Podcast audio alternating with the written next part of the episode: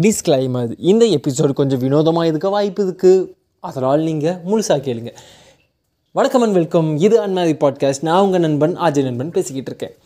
இன்றைக்கி India versus Pakistan. இல்லை இல்லை இந்தியா வர்சஸ் பங்களாதேஷ் எப்படி சொன்னாலும் நமக்குள்ளே நம்ம பங்காளிங்களுக்குள்ளே நடந்த ஒரு மேட்ச் தான் இந்தியா வர்சஸ் பங்களாதேஷ் மேட்ச் இன்றைக்கி செகண்டு ஓடியே இந்த மேட்ச் வந்து அஃப்கோர்ஸ் உங்களுக்கு தெரிஞ்ச மாதிரியே பங்களாதேஷ் தான் வின் பண்ணியிருப்பாங்க நீங்களும் கேள்விப்பட்டிருப்பீங்க. பட் இதெல்லாம் நான் என்னடா சொல்ல வரேன்? இந்த உலகத்துக்கு இந்த ஆஜய் நண்பன் இந்த மேட்சால் சொல்லக்கூடிய விஷயம் என்னவென்றால் நம்ம ஒரு அணியை லீட் பண்ணி நடத்தும் அதுக்கெல்லாம் முன்னாடி. இன்றைக்கி என்ன நடந்துச்சு அப்படின்னா ஃபஸ்ட் இன்னிங்ஸில் பங்களாதேஷ் வந்து கொஞ்சம் கிளினிக்கல் பெர்ஃபார்மன்ஸ் பண்ணியிருந்தாங்க. இந்தியன் பவுலர்ஸுமே கொஞ்சம் நல்லாவே பெர்ஃபார்மன்ஸ் பண்ணியிருந்தாங்க. பட் அவங்களோட பேட்டிங்லேயும் நல்லா டெப்த் இருக்குது அப்படிங்கிறலாம் காமிச்சிருந்தாங்க பங்களாதேஷ். அதுக்கப்புறம் பேட்டிங் வந்து நம்ம செகண்ட் இன்னிங்ஸ் ஜாம்பவான்கள் இந்தியா வந்து என்ன பண்ணாங்கன்னா ஓப்பனிங்கில் கொஞ்சம் சொதப்பல்ஸ்க்கு தான். விராட் கோலி அண்டு ஷிகா தவன் ஓப்பன் பண்ணியிருந்தாங்க. ஒன்றும் சொல்லிக்கிற அளவுக்கு பண்ணலை. அதுக்கப்புறம் சுரேஷ் ஐயர் கொஞ்சம் நல்லா பெர்ஃபார்மன்ஸ் பண்ணி ஆல்மோஸ்ட் எயிட்டிஸ் எயிட்டி ஒன் நினைக்கிறேன். ஸ்கோர் பண்ணியிருந்தாரு. அதுக்கப்புறம் அஸ்கர் அவங்களோட பார்ட்னர்ஸ் போட்டு பார்ட்னர்ஷிப்பில் அஸ்கர் பட்டேல் வந்து ஃபிஃப்டி ஒன் நினைக்கிறேன் ஸ்கோர் பண்ணியிருந்தது அதுக்கப்புறம் சொல்லிக்கிற அளவுக்கு பெரிய பேட்டிங் டெப்த் இல்லை.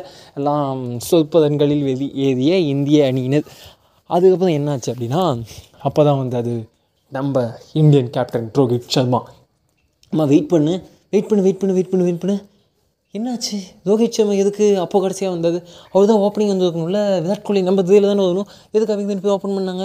இது என்ன புதுசாக ஸ்ட்ராட்டஜியானா இல்லைங்க. இங்கே தான் இருக்குது நம்ம சூழ்ச்சி. அப்போல்லாம் ஒன்றும் இல்லை. இந்தியா ஃபீல்டிங் பண்ணிக்கிட்டு இருக்கும்போது ரோஹித் சர்மாக்கு கையில் அடிப்பட்டனால அவர் வந்து இன்ஜூர்டு அப்படின்னு சொல்லிட்டு வெளியே போயிட்டாரு. ஃபீல்டுலேயே இல்லை.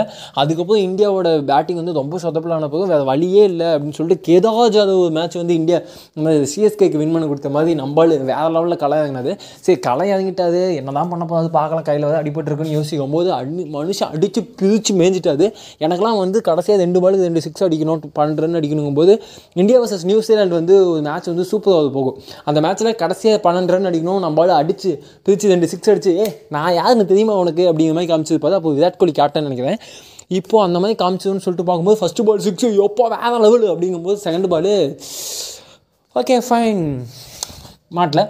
ஆனால் இந்த மேட்ச் வந்து யார் வின் பண்ணியிருக்கலாம் யார் லூஸ் பண்ணிக்கலாம் தாண்டி ரோஹித் சர்மாவோட கேப்டன்சி வந்து நானே கூட என்னடா அந்த மனுஷன் கேப்டன்சி பண்ணுறது ஒன்றும் சரியில்லையே அப்படிங்கிற மாதிரி நினச்சிட்டு இருக்கும்போது சரி ஆயிரத்தெட்டு குறைகள் நிறைகள் இதுக்கெல்லாம் நம்ம ஆயிரம் விஷயம் இங்கே வந்து பேசலாம் அங்கே போய் பார்த்தா தானே தெரியும் உனக்கு அப்படின்னு நீங்கள் கேட்கறதுக்கு முன்னாடி நான் சொல்லக்கூடிய விஷயம் என்னன்னா நானும் எந்த எபிசோடில் ரோஹித் சர்மாவை சப்போர்ட் பண்ண போகிறேன் ஏன்னு தெரியுமா?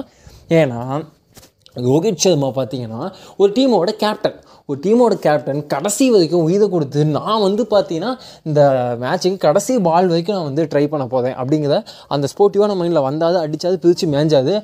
ஃபிஃப்டிலாம் டுவெண்ட்டி எயிட் பால்ஸில் வந்து ஃபிஃப்டி ஒன் ரன்ஸ் ஸ்கோர் பண்ணிடாது யோசிச்சு பாருங்க ஓடியில் வந்து இந்த மாதிரி ஒரு இன்னிங்ஸ் ஆடுறதுலாம் மிராக்குலஸ் பர்ஃபார்மன்ஸ் எதுவும் கையில் இன்ஜூர்டாக இருக்கும்போது. ஆமாம் ஸ்டார்டிங்கில் ஒரு டிஸ்க்ளைமர் சொன்னீங்க அது என்னதுன்னு கேட்குறீங்களா அங்கே தான் வரேன் என்னப்பா எப்பா நான் என்ன சொல்ல வரேன் அப்படின்னா ஒன்றுமே இல்லை. நாளைக்கு எபிசோட் பார்க்கலாம்.